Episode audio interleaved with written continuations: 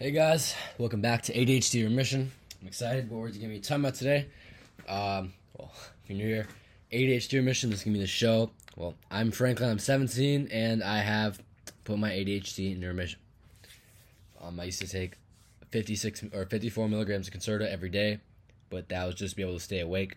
If I had to do some homework, I would take, or write an essay or something, I would take uh, 108. Yeah, 108. This is recreational dose of Concerta. Now, of course, I take nothing. I'm able to focus at a very high level, meditate, lots of things, which you probably want to do. And my goal with this show is to bring you to that point where you're able to do those things. And you can also say successfully that you have put your ADHD into remission. Okay? I can't swear. I can't say that either because that's going to sound bad. All right, we're not going to say anything about medical disclaimers. I'm not going to say anything wild. I'm just saying I don't agree with your doctor. it's a genetic condition, um, and I really do think that you can put into remission um, with no medication because I have. And I don't just think that. I know that you can do it because I know that I've done it, so I know that it's possible. Now, I haven't seen, and this is why I created the show because I haven't seen a lot of other people talking about this. They're talking about treatment or, you know, uh, uh, how to cope. Like, no, we're not coping here, okay? Remiss remiss. Okay, we're not coping, we are remissing. So, this is a longer introduction. So, that's my goal with this, right? Um, in the last episode, what I started doing. So, if you've listened to maybe if you're if you're new here, if you're not new here, um, you might have noticed that a lot of my episodes I kind of ramble a lot, and I don't have material set up before because I like to just wing it. Um, and I realize that's kind of disrespectful to you guys, and it's just not optimal. So yesterday, what I started doing is I'm going to compile some material that I'm going to go over. I'm not going to script it, but I'm going to compile what I'm going to go over um, before I record. This one, I'm not going to be doing that because there is not any research on this. This is just 100% personal experience. If you are familiar with my story, um, teachers have been saying that I've had ADHD since I think it was even pre preschool. yeah, your preschooler has ADHD. Oh God, we live in a weird system. Yeah, preschooler. What a joke. Um, but yeah, because I, I would like make noises during nap time, whatever. And as soon as I got into school, like kindergarten, oh oh, they started complaining. Teachers just started complaining. Systems started complaining, trying to get me, trying to get my serotonin up. we're not gonna talk about that. What we're talking about in this in this in this today's episode is um, hyperactivity from distractibility versus distractibility from hyperactivity. This is the biggest determinant of whether you actually have ADHD. So, what does this mean? You might not understand what this means. I'll give you an example. In kindergarten, I did not have ADHD, okay? I was hyperactive, but it was that was hyperactivity because I had high energy. That's not ADHD. ADHD is when you're distracted. ADD is when you're distracted. We're just lumping together, okay? ADD is when you're distracted. ADHD is when you're hyperactive because you're distracted. So ADD, you could just be in a super low energy state, not able to focus. Um, a lot of people, because they go on their phones a lot, they have a lot of these uh, dopaminergics.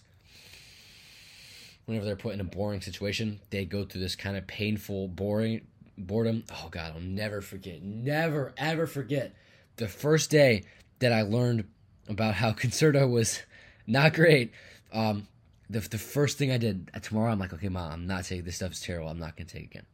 Um, I don't think that's that's I, well. Eh, I'm not a fan, but I told my mom, you know, I'm not taking this tomorrow. She's like, okay, and I didn't take it. That was I, one of the most memorable days of my entire life. I I, have, I had like eight periods. I think I fell asleep in like four, especially those first four. In, in economics, I fell asleep twice. And no, it, it, no, I fell asleep like six or seven times at least. Because in, in economics, I fell asleep in my English multiple times. In economics, I I'm just remembering now how bad this is. I would sit, I and I sat right next to the teacher's teacher, so it was super bad. And I was like literally, I was like, I was like nodding off. I'm not even joking. I was nodding off, and I nodded off, and I would fall asleep. and this dude and the teacher allowed this. This dude came because they, they have like a gong in the class. He brought up a gong next to me, and he just like smacked it. And oh my god, that was so traumatic. And then I nodded off again. He did it again, and the teacher allowed him to do it, bro. Yeah. So this is this is terrible, right? So this is a good example of um, hyperactivity from distractibility, or not. Eh, I don't know if I would say that. I would say when you get into this like painful, and that's the best example I have of painful boredom.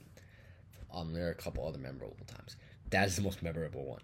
I'm sure you guys are familiar with the term, or no one's really used the term before. I made it up, but I'm sure you can understand and relate painful boredom. If you have never had painful, if you have never had truly excruciating boredom, you ain't never experienced ADHD. Okay. Pain excruciating boredom. Like this is like when you like it's like you feel like you're gonna die from how bored you are. This is like an incredibly low dopamine state, and you just like you want to move around, you want to be hyper on it, uh, make like a groan or just anything to get anything to get some amount of dopamine. Literally, you want any amount of stimulation to happen.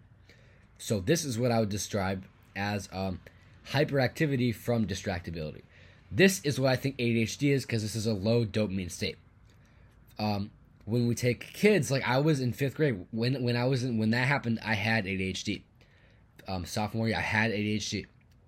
Eighth grade, I had ADHD. Seventh grade, I had ADHD. Sixth grade, I had ADHD. I had I had that stuff happen all the time. Preschool, preschool, I did not have ADHD um, because I was distracted because of my hyperactivity. I wasn't hyperactive. I wasn't hyper, hyperactive because of my distractedness. So, a lot of kids, and this is, I talk about this a lot. A lot of kids who are diagnosed with ADHD absolutely do not have ADHD. They just have high energy, which is literally the opposite of ADHD. And these medications are especially toxic to these kids because when they go on them, their dopamine goes so high that they just are instantly addicted to these uh, drugs and then their dopamine gets downregulated and then they're on them for life and then they actually do acquire ADHD.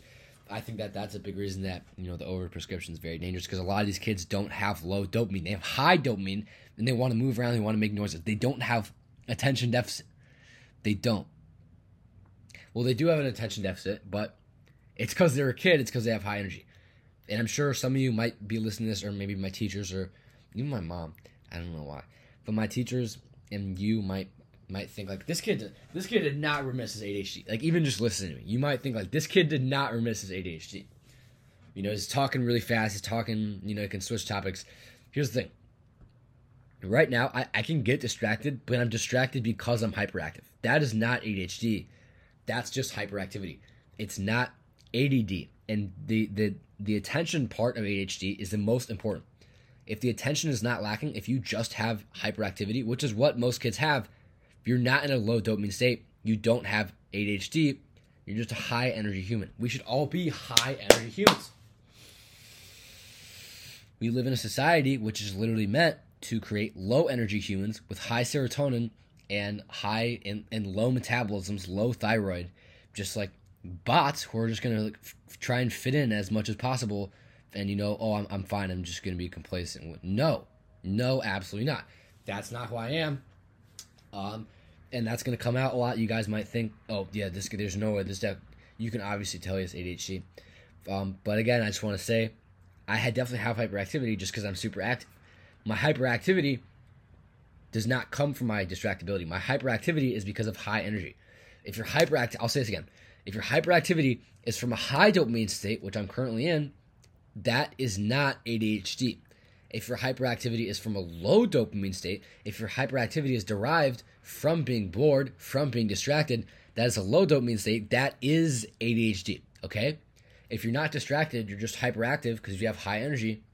That is not ADHD. And that's why I really dislike about our current medical world. We treat all conditions, you know, the same way. They must, because they have the same symptoms, they must all have the same mechanisms, right? This is why a lot of medications just literally don't work for people. We, we take ADHD, and I just described how that works, works for ADHD. Depression. We have people who are depressed because their life sucks and they're in a low serotonin state where they're very aware that their life sucks. And the doctors will put them in a high serotonin state and then they're not aware that their life sucks anymore and then their depression is fixed, right? No. And then we have other people who are in a high serotonin state, which causes anhedonia because they were happy and then they got high serotonin. That made them anhedonia, anhedonic. Then they go to the doctor, hey, I have depression. Doctor thinks it's the same freaking thing. It's not. They put them on serotonergics, SSRIs, and then they either they might have ser- might have serotonin syndrome syndrome they might kill themselves. They might a lot of terrible things can happen. Um, and these these are the main people who SSRIs don't work for or actually make it worse. This is a lot of people report it being worse. My friend went through this experience because he was dealing with alcoholism. He used to abuse alcohol a lot. And then he got off and it's amazing. And he went to rehab and he, he got all the stuff done and then he, he I don't know whether it's depression or anxiety I don't know what it was he went to his doctor his doctor gave him an SSRI. That's stupid. It's stupid because alcoholism causes high serotonin. So his his his his depression is anhedonia is from high serotonin. It's not from low serotonin, but they just look at the symptoms and they treat all the mechanisms the same. Okay, this kid's hyperactive. Okay, we're gonna give him dopaminergic stimulants, even if he's already in a high serotonin state. This kid who used to be an alcoholic, who's in a super high serotonin state, or high dopamine state. This this this kid who who used to be an alcoholic and he's in a super high serotonin state. Oh, he's depressed. Okay, we're gonna give him serotonergics and we're gonna put him even high serotonin, and then he's gonna try and or he didn't try, but he if it was not good. And the doctor instead of recognizing the first time this is very dangerous to be doing this to a child, he put him on like three more SSRIs before he decided to give up. Um, and that guy, of course, you look him up on Google and you can go to his, his profile, and he has like he has like one point like five stars, and a lot of the those a lot of those are obviously fake reviews. I want you to think about this. We fire Uber drivers when they get to I don't know it's three point five stars or four stars. We fire Uber drivers when they get to three and a half stars. This doctor who literally works with kids has less than two stars, and he's not fired. What is going on? And I, I think that this is a very important thing to talk about how not all symptoms have the same mechanisms. A lot of anxiety is caused by high serotonin, some of it's caused by low GABA, some of it's caused by high glutamate. We can't treat all these things with benzodiazepines, right? Um, in everybody, benzodiazepines are going to be toxic. A lot of depression is caused by high serotonin. Um, yeah, I mean, it's, it's pretty you guys you guys can see the danger here right you guys can see the danger of taking a kid who's in a super high dopamine high thyroid high androgen state tons of energy making noises in class and then you put them on amphetamines which are highly dopaminergic you can imagine what happens to their brain you can imagine how much down regulation occurs how much neurotoxicity there is and how their dopamine is never the same again and now they actually have adhd so the doctor who prescribed this medication um, just because of the symptoms without understanding anything about the mechanism, just gave a child ADHD. It's unfortunate. And it's not really the doctor's fault. It's the, the fault of the pharmaceutical companies who have like fake advertising campaigns and all this all this garbage. I was looking at this today because I'm trying to make an episode on um, the pharmacy, you know, big pharma. um, you, you, can look up some of their ads for um, these stimulants are just kind of like ridiculous. The way that they're pushed, it's just it's very unfortunate. I'm not a fan. I'm not a fan of the pharmaceutical industry at all. I think they're lying about estrogen. I think they're lying about um, serotonin. I think they're lying about um, that oral GABA doesn't cross the blood-brain barrier. So, because if it did, uh, benzos would just die instantly. Um, I think they're lying about testosterone. I think there's a big lie going on right now that testosterone goes down with age and you know once you're like 70 or whatever it's totally normal to have you know 150 testosterone it's not okay your testosterone goes down maybe like 100 points from age like 20 25 um, down to from to 30 or 40 and then it just stays there okay it doesn't go down and if you guys want the source for this email me adhdremission at gmail.com i'm not going to put it in the description just because it's not very relevant but this is, a, this is a lie that the trt industry is putting out i just want you guys to know a lot of these pharmaceutical companies are lying they lied about serotonin. We know that they're lying about serotonin. It's very. I make a lot of make a lot of episodes on serotonin. Again, this is more of a ranty episode. This is not as much of an evidence episode, um, but I, I want to give you guys a little bit of value in understanding the difference in hyperactivity. Not all hyperactivity is ADHD. Okay, it's not. When your kid is hyperactive, it does not mean they are ADHD. A lot of times, it means they are a normal kid. And if you take them to a doctor and the doctor stupidly diagnoses them with ADHD, it could ruin their life. Okay? I am so grateful that my parents did not put me on medication. I'm so grateful that my mom is one of these crazy conspiracy theorists who, you know, has mistrust of these farmers, big pharma. Oh, that's conspiracy theory. I'm so grateful that my mom does not trust big pharma. I'm because I wasn't in a low dopamine state back then. I was in a very high dopamine state. I I I mentioned this in a previous episode. If you're a parent, and you're listening to this. I think uh, I, I make this a lot for parents, but um, if you're a parent, one way you can test whether your kid is hyperactive because of distraction or distracted because of hyperactiveness um, is you can take them into the woods with no phone, nothing, and do not give your kids phones. Just put them in the woods and have them, you know, just walk around. If they're like super occupied, they're not ADHD. They're just they're normal kids, evolutionarily, ancestrally. A million years ago, a million years ago, two million years ago, they would be out in that forest playing, right? So that's just the level of stimulation that's natural. But in the classroom, they're given like, I mean, it's not very engaging stuff. It's not very physical stuff. And I was a high dopamine, high androgen kid, and they would put me there, and I would not tolerate that. I wasn't distracted. I wasn't hyperactive because I was distracted. I wasn't hyperactive because I was bored. I was bored because I was hyperactive, right? I want to be doing more. This isn't enough. So, you know, I'm going to start making noises. Actual ADHD is okay, I'm going to start making noises just because I want to go on my phone or because I'm used to something that's more artificially stimulated. All right. I hope you guys have enjoyed this episode. I hope you guys got some value from this episode. Again, I know last episode I talked about how I was gonna all get super sciencey on you guys, and then this one is just another rant. But um, I hope you still dig this, especially if you're a parent. I think this is gonna be very valuable for parents. Don't rush to put your kids. Again, please ask me questions. ADHDremission at gmail.com. Love to hear what you guys have to say. But uh, I hope you enjoyed this. I hope you got some value. And have a good day. I'll see you in the next one.